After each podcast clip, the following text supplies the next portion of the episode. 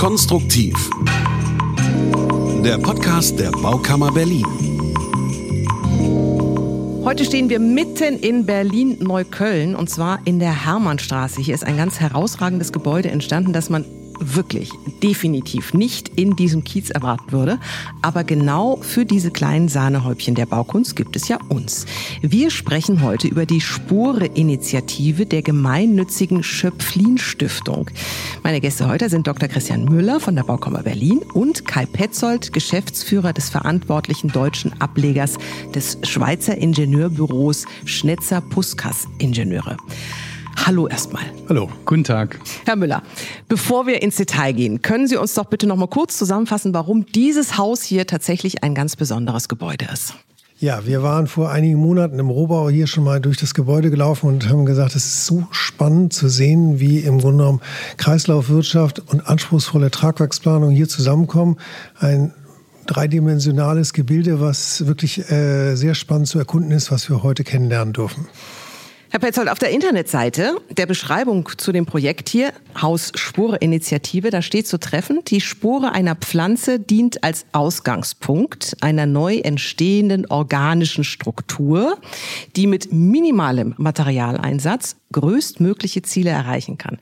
Bei einer Pflanze können wir uns das natürlich alle vorstellen. Bei einem Gebäude ist es da schon deutlich schwieriger. Vielleicht können Sie uns mal erklären, was der Anfang war, was die Spore war und was dann tatsächlich daraus geworden ist. Ja, sehr gerne. Also bei der Spore-Initiative handelt es sich um ein Projekt, welches grundsätzlich aus einem Realisierungswettbewerb hervorgegangen ist vor ungefähr fünf Jahren. Der Entwurf stammt von AFF-Architekten aus Berlin und ausgelobt wurde ähm, der Wettbewerb eben von der besagten Schöpflin-Stiftung aus Lörrach.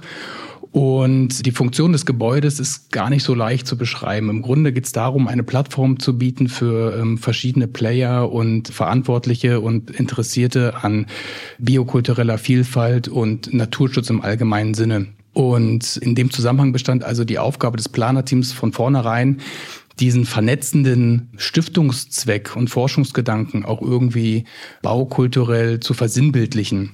Und die Referenz zur dieser botanischen Idee der Spore oder zur Pflanze ähm, führt eigentlich dazu, dass wir gesagt haben, ja, wir versuchen ein ähm, monolithisches Gebäude zu erstellen. Monolithisch deswegen, äh, weil es keine Fugen gibt. Und natürlich gewachsene Strukturen haben nun mal keine Fugen oder den Fugen. Deswegen war dieser monolithische Ansatz von Anfang an der Leitgedanke bei der ähm, Entwicklung der Tragstruktur. Und am Ende entstand, äh, wie ich finde, ein, ein, wirklich sehr, sehr interessanter Baukörper, der sich sehr gut und sprichwörtlich mit seiner ruppigen Neuköllner Umgebung verzahnt und trotzdem als Hingucker und Eyecatcher auffällt. Man kann auch sagen, dass sowohl städtebaulich als auch über den Inhalt, also das Programm, was hier stattfindet, eine Aktivierung der Nachbarschaft gesucht wird. Also das ist nochmal diese Idee der Spore, eine Pflanze, die wächst, die Spore als Sinnbild von Wachstum und Zusammenwachsen.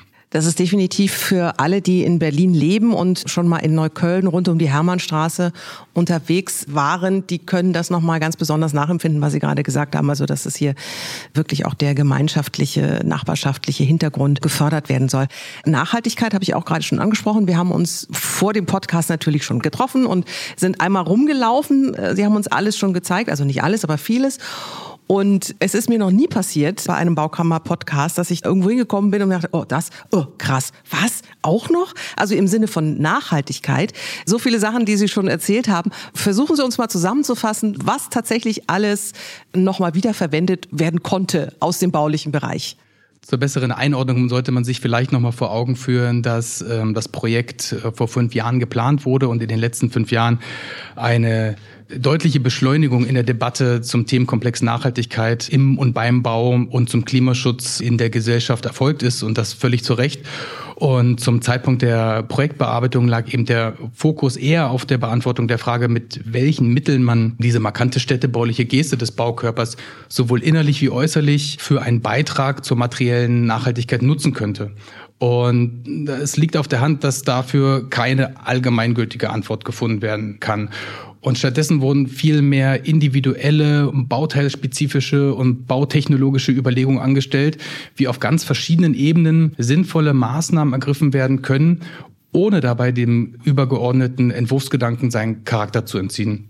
Und wichtig ist vielleicht auch dabei noch zu bemerken, dass die Nachhaltigkeit nicht nur eine äh, Materialeinsparung sein kann, sondern auch der Reuse-Gedanke, aber auch die räumliche Flexibilität beinhaltet. Denn Nachhaltigkeit in der Nutzung ist eben auch Nachhaltigkeit. Und so wurden beispielsweise für die schlafbewährten Ortbetonbauteile der Einsatz von RC-Beton, also rezyklierten Beton, angestrebt, was dazu führte, dass der gesamte WU-Kellerkasten und viele andere oberirdische Bauteile, ebenso auch die Fassade mit Recyclingbeton hergestellt werden konnten. Und eine wichtige Erfahrung, die wir dabei gemacht haben, war folgende. Die Berliner Bauindustrie war zum Zeitpunkt vor vier Jahren, drei, vier Jahren gar nicht auf den Abruf dieser Betone eingestellt. Klar. Ganz konkret hat das dazu geführt, dass zum Zeitpunkt der Erstellung der Bauteile zu viele Berliner Baustellen gleichzeitig ähm, Recyclingbeton eingefordert haben und die Betonwerke diesen Bedarf gar nicht abdecken konnten. Im Grunde ist das ja ein sehr positives Zeichen, dass auch auf anderen Baustellen dieser Reuse-Gedanke schon implementiert wird. In der Fassade, auf die wir später noch genau zu sprechen kommen, ist im Bereich der umlaufenden Bauchbinde im ersten Obergeschoss ein rezyklierter Klinker verwendet worden. Und darüber hinaus konnte auch mit dem Verzicht auf vertikale Dehnfugen innerhalb der Fassade auf wartungsbehaftetes Füllmaterial verzichtet werden. Weiterhin konnten wir durch den Einsatz von Vorspanntechnologie weitspannende Decken und stützenfreie Räume kreieren, schlanke Querschnitte realisieren und damit in Konsequenz CO2 einsparen. Und es gab auch Momente von spontaner Nachhaltigkeit im Projekt. Auf der Dachterrasse haben wir gerade schon gesehen, ein Wetterschutzpavillon, der ähm, erstellt wurde aus im Bauprozess genutzten Trapezbohlen, die in der Schalung der Rippendecke verwendet wurden. Und schließlich gab es noch die Situation bei der Betonage der roten Betonfassade, dass die Baufirma den überschüssigen Transportbeton in kleine Erdgruben geschüttet hat, die vorher mit Planen ausgelegt wurden. Und als wir diese Blöcke dann rausgeholt haben, haben sich ja kleine, knautschige, kissenartige Elemente dargeboten und dann wurde kurzerhand entschlossen, diese um das Gebäude zu verteilen, im Straßenraum und auch im rückwärtig angelegten Garten. Und da stehen diese roten Betonkissen nun und werden als Sitzbänke genutzt. Und ich denke, das ist wirklich ein netter kleiner Akzent. Total. Das heißt also auch diesen Wetterschutz, den wir uns vorhin schon auf der Dachterrasse angeguckt haben, den würde es nicht geben, wenn man so wie früher einfach ist übrig, hauen wir weg genau. gemacht hätte. Ganz genau. Als wir die Decke ausgeschaltet haben und die Menge an Bohlen, an Holzbohlen gesägt haben, haben wir uns gesagt, es kann eigentlich nicht sein, dass wir das jetzt weggeben und wegschmeißen. Und dann kam eben die Idee auf, diese Trapezbohlen nochmal wieder zu verwenden und daraus ein, ja, eine sinnige Konstruktion äh, zu bauen, die auch gleichzeitig noch dem Hause dient. Absolut. Und die kann sich übrigens jeder angucken. Das erwähnen wir nachher bestimmt auch nochmal. Aber es ist ja ein Open House und diese Dachterrasse ist natürlich am Wochenende hier immer äh, sehr, sehr gut besucht im Kiez. Und da kann tatsächlich auch jeder hinkommen und kann sich hinsetzen, kann die tolle Aussicht genießen, die besondere Atmosphäre und dann eben auch bei Regen Schutz unter diesen tollen Wetterdach suchen. Äh, Sie waren jetzt mit Ihrer Firma besonders für die Tragwerksplanung zuständig. Versuchen Sie uns doch noch mal ein bisschen zu erklären, wo da die besonderen Herausforderungen hier lagen. Also es ist, es, überall lagen die Herausforderungen, das sieht man schon, wenn man hier einmal durchgelaufen ist. Aber wo war das Besondere? Also grundsätzlich ist es ja so, dass der besondere Reiz beim Bauen ja eigentlich im, im, prototypischen Charakter eines jeden Gebäudes liegt, im Zusammenspiel natürlich mit den inneren und äußeren Randbedingungen. Und so war das natürlich auch hier der Fall beim Bau der Spore-Initiative. Und deshalb haben wir uns hier auch ein besonderes Tragwerkskonzept ähm, überlegt. Grundsätzlich vielleicht nochmal zur Einordnung. Das Gebäude liegt ja hier an der Hermannstraße direkt an der U-Bahn-Linie 8. Wir haben weitere unterirdische Infrastrukturen in ähm, direkter Umgebung, einen unter Denkmalschutz stehenden Leuchtfeuermasten für das rückwärtig angelegte Tempelhofer Flugfeld. Wir bauen auf einem ehemaligen Friedhof. Ähm, da gab es zum Teil nicht verschiebliche Grabstätten und auch noch ein unter Denkmalschutz stehendes Tor straßenseitig, was wir demontiert haben und eingelagert haben. Es wird später wieder aufgebaut. Und zu guter Letzt noch eine schützenswerte Begrenzungsmauer. Also wir haben uns eigentlich in einem sehr ja, restriktiven äh, urbanen Kontext hier bewegt. Und das Gebäude vielleicht kurz beschrieben. Wir haben vier oberirdische Geschosse. Davor sind das zweite und das dritte Geschoss als Staffelgeschoss ausgebildet. Die Gebäudedimensionen liegen ungefähr bei 50 mal 25 Meter und zur Einordnung 5000 Quadratmeter BGF Roundabout. Für die Baugrube kam ein ganz simpler Berliner Verbau zur Anwendung, der in weiten Teilen direkt bis an die Grundstücksgrenze gesetzt werden konnte und nachträglich gezogen wurde. Die besondere Herausforderung in den oberirdischen Geschossen lag eigentlich in den stützenfreien Museumsräumen im ersten Obergeschoss und auch das stützenfreie Foyer im Erdgeschoss. Dadurch, dass das Gebäude so nah an der U-Bahn-Linie lag, hätte ein vertikaler und stringenter Lastabtrag in der Fassadenebene straßenseitig möglicherweise zu Überschreitung der zulässigen Bodenverformung geführt, was zu schädlichen Interferenzen mit dem U-Bahn-Tunnel führen könnte. Und somit mussten wir uns überlegen, wie können wir die Lasten vom U-Bahn-Tunnel ins Grundstück nach hinten ziehen, ohne dabei den stützenfreien Charakter des Erdgeschosses und ersten Obergeschoss zu unterminieren.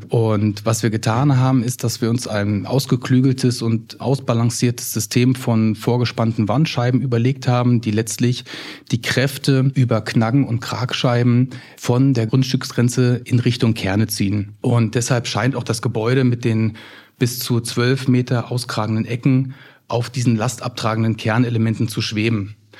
Diese Kernelemente sind dadurch stark überdrückt und können die Lasten aus horizontalen Einwirkungen effizient abtragen. Wir haben im Keller gezielt Stahlbetonwände zur Lastverteilung geplant, um eben auch diese hohen konzentrierten Lasten sauber zu verteilen, was dazu führte, dass wir auch eine günstige Flachgründung heranziehen konnten und nicht auf Pfähle gründen mussten. Und durch diese ganzen Maßnahmen haben wir es letztlich geschafft, dass die Verformungen im Bereich des U-Bahn-Tunnels letztlich sich reduziert haben auf eine kaum nachweisbare Größenordnung. Des Weiteren haben wir den öffentlichen Dachgarten im OG1, den wir ja vorhin auch schon draufstammen. Da haben wir ähm, Erdaufschüttung von bis zu 1,60 Meter und Spannweiten von 19 Metern. Und hier haben wir ein Unterzugssystem entwickelt, was sich auf die Außenwände abstützt und diese wiederum durch die gleichmäßige Belastung die Verformung und die Belastung der Flachgründung homogenisieren. Was man nicht mehr sieht, aber dennoch erahnen kann, sind die komplexen Bauzustände, mit denen wir hier zu tun haben. Einerseits für die monumentale zentrale Haupttreppe, die wirklich geometrisch und planerisch eine große Herausforderung war, aber eben auch für diesen großen ausgrabenden Baukörper, der drei Geschosse um zwölf Meter auskragt, der funktioniert eben dann erst, wenn das letzte Spannkabel im letzten Dachgeschoss, im letzten Attika vorgespannt ist und verpresst ist. Und das hat dazu geführt, dass man den kompletten Baukörper bis zuletzt durchstützen und durchsprießen musste und eben auch durch die filigrane Rippendecke. Und als dann das letzte Spannkabel gespannt und verpresst war und die letzten Stütztücher entfernt wurden, das war sicherlich eines der Highlights im Bauprozess, zu sehen, wie groß die Verformungen sich in der Gebäudedecke. Und fällt einem dann schon mal, ich wollte es gerade sagen, ne, da fällt einem schon ein Stein vom Herzen, wenn man dann sieht, ja, wir haben alles richtig berechnet und es hat tatsächlich alles funktioniert. Absolut. Der Geometer hat das äh, vorher und nachher nachgemessen und die vertikalen Verformungen, die sich an den am weitesten ausgrabenden Gebäudeecken eingestellt haben, betrugen weniger als zwei Millimeter und das zeigt einfach, dass das Vorspannkonzept der ausgrabenden Wandscheiben wirklich wunderbar funktioniert hat dann sollten wir doch kurz auf dieses Vorspannkonzept zu sprechen kommen. Wenn das tatsächlich so eine Besonderheit ist, dann sollten wir vielleicht da kurz auch nochmal direkt einspringen. Ähm, wir müssen uns auch gleich noch über diese wahnsinnige tolle Stahlbetondecke unterhalten, die gleich im Eingangsbereich ist. Aber jetzt haben wir so viel darüber gesprochen, vielleicht können wir das vorschieben. Wir wollten das eigentlich ein bisschen später machen. Kein Problem. Also das Prinzip der Vorspannung ist ja im Bauwesen schon, schon wirklich sehr lange bekannt. In Europa gilt Eugène Presinet als Pionier, der hat schon bereits Anfang des 20. Jahrhunderts die ersten Patente hiervor angemeldet. Und gleichwohl wird diese Bautechnologie in Deutschland vorwiegend im Brückenbau eingesetzt. Und unser Büro versucht halt die Vorteile auch stets im Hochbau zu integrieren. Und die Grundidee der Vorspannung ist eigentlich so, so simpel wie genial. Es geht darum, dass man bei der Vorspannung dem Tragwerk durch kontrollierte Kraftaufbringung eine Anfangsbeanspruchung eingeprägt wird. Und die beeinflusst dann den Spannungs- und Verformungszustand günstig. Und es ist sehr bekannt, dass der Werkstoff Beton relativ zu seiner Druckfestigkeit eine eher niedrige Zugtoleranz hat was bedeutet, dass er aufreißt und das Aufreißen führt dann eben zu optischer Beeinträchtigung, zu Verlust von Querschnittsstreitigkeit, aber auch zu Dauerhaftigkeitsproblemen, die dann auftreten können. Und die Vorspannung nutzen wir eben dafür, diese Zugzonen im Bauteil zu überdrücken und somit insgesamt schlankere Querschnitte zu produzieren, was sich natürlich günstig auf den Materialverbrauch auswirkt. Wie schon gesagt wurde, benutzen wir die Vorspannung zur positiven Beeinflussung des Gebrauchstauglichkeitszustandes. Ähm, das heißt, wir haben weniger Verformung in den Bauteilen, aber manches Mal wird die Vorspannung auch zur Verbesserung der Performance der Tragfähigkeit benutzt. Vielleicht noch eine kleine Anmerkung hierfür. Es gibt da so ein Missverständnis vielleicht auch bei der Technologie der Vorspannung. Also das Vorspannen selbst, also der Akt des Ziehens des Stahls erhöht nicht die Tragfähigkeit eines Bauteils, sondern die erhöhte Tragfähigkeit resultiert vielmehr daraus, dass sich eben durch die Vorspannkabel hochfeste und hochquerschnittsbehaftete Stahlnitzen mit in den Querschnitt einbringen. Aber nochmal zur Verdeutlichung, neben dem Grenzzustand der Gebrauchstauglichkeit und dem Grenzzustand der Tragfähigkeit liegt eben auch ein großes Materialeinsparpotenzial in der Vorspannung. Und somit kann letztlich CO2 gespart werden. Und eigentlich ist es daher fast schon Pflicht, Strukturen vorzuspannen. So denken wir. Mhm. Und vielleicht nur kurz zur Übersicht. Im Projekt der Spurinitiative haben wir einerseits diese drei weitspannenden Deckenunterzüge unterhalb des Dachgartens vorgespannt. Und andererseits fand die Vorspannung auch in den ausgrabenden Wandscheiben und kreuzgestapelten Wandscheiben über den Foyerräumen Anwendung, um eben, wie gesagt, diese bestützten Freiheit zu generieren und die Last in Richtung der Kerne zu. Und durch diese ganze. Das ist diese James Bond-Decke. Vielleicht erzählen wir noch ein bisschen was zur Vorspannung. Die Kräfte, die da weitergehen, die sind immer wieder beeindruckend. Und das muss man sich einfach mal vor Augen führen. Wir haben beispielsweise konkret in der Dachterrassendecke den Unterzug, der spannt 20 Meter zwei Litzenkabeln, jeweils 15 Litzen, parabelförmig eingebaut. Und pro Litze werden circa 20 Tonnen, also 200 Kilonewton Kraft aufgebracht.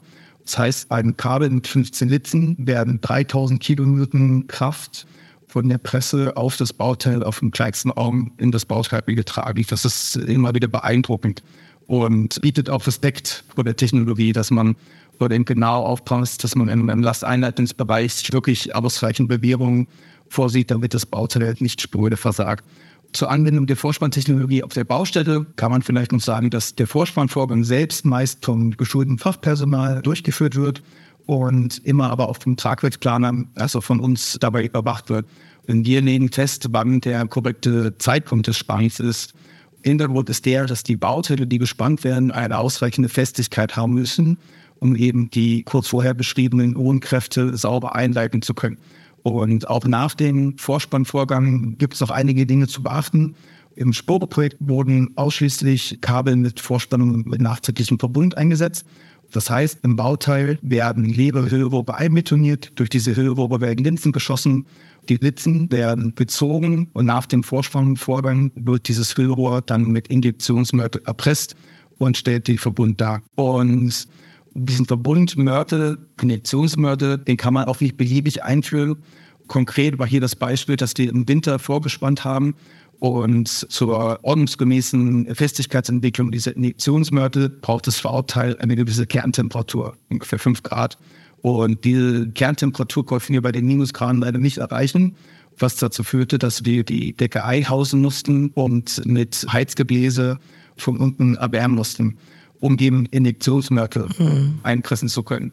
Und da muss man ehrlicherweise sagen, dass man an dieser Stelle punktuell natürlich diesen Nachhaltigkeitsgedanken verlassen hat. Mhm. Das sind aber die Realitäten auf der Baustelle, mit denen man umgehen muss.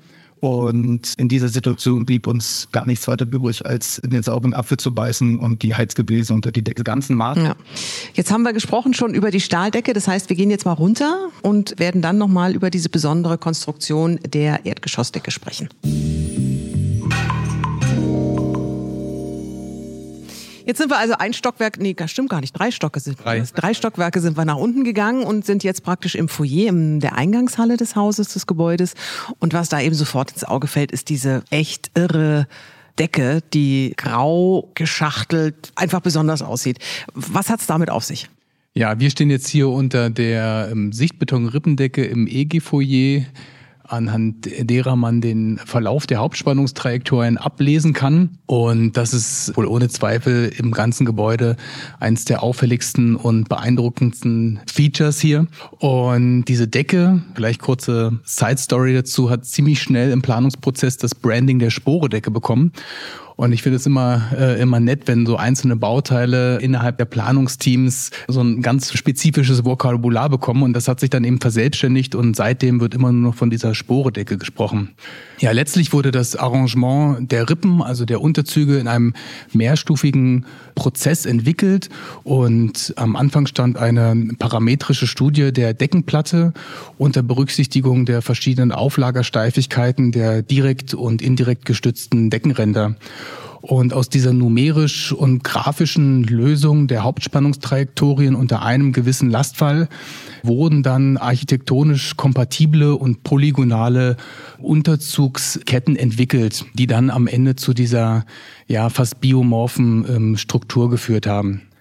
Und neben den Hauptrippen, die ganz besonders hervorstechen, kann man erkennen, dass in den Zwischendecken noch weitere kleinere Rippen oder Sickchen eingelassen sind. Und die haben wir dafür genutzt, die ganzen haustechnischen, schallakustischen, brandschutztechnischen und auch lichttechnischen Probleme zu lösen.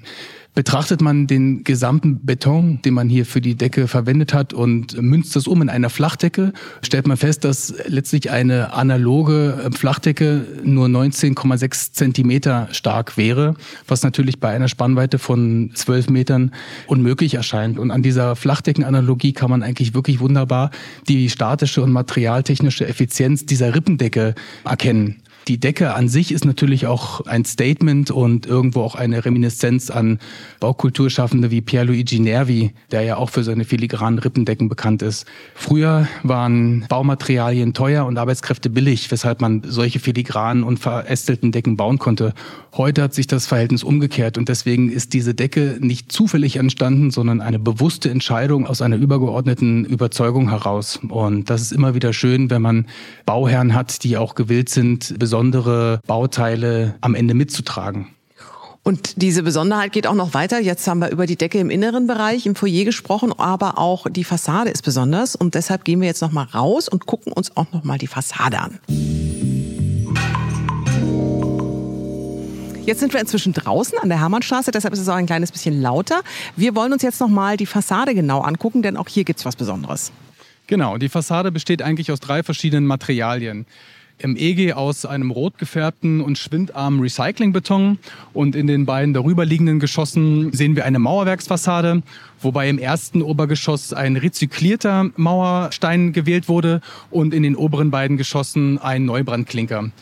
Das Mauerwerk ist mit Edelstahlbewehrung in den Lagerfugen bewehrt und die konstruktive Besonderheit der Fassade liegt darin, dass sie umlaufend monolithisch, das heißt ohne Dehnen und Dilatationsfugen hergestellt wurde. Üblicherweise müssen Vorsatzschalen im Mauerwerk ja alle 10 bis 12 Meter eine vertikale Dehnfuge aufweisen. Aber weil eben der Gedanke der monolithischen Erscheinung eben bei diesem Spore-Projekt maßgebend war, haben wir uns ein ähm, Konstruktionsprinzip überlegt, wie wir die Fassade umlaufend monolithisch herstellen konnten.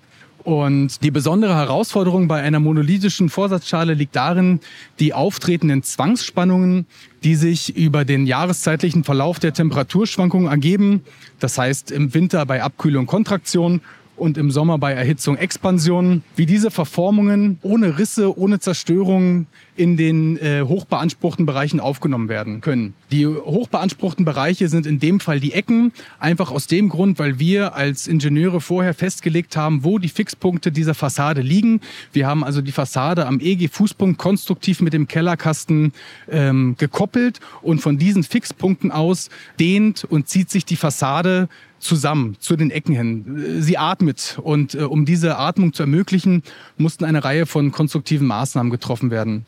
Allen voran die äh, Integration von Pufferzonen in den Ecken, um die beschriebenen Deformationen äh, zerstörungsfrei aufnehmen zu können und auch die Wahl der richtigen Materialien spielt eine große Rolle. Ich habe es schon erwähnt, schwindarmer Beton und ein darauf abgestimmter Mörtel führen eben dazu, dass sich die gesamte Fassade sehr homogen verhält und eben keine internen Zwangsspannung erzeugt.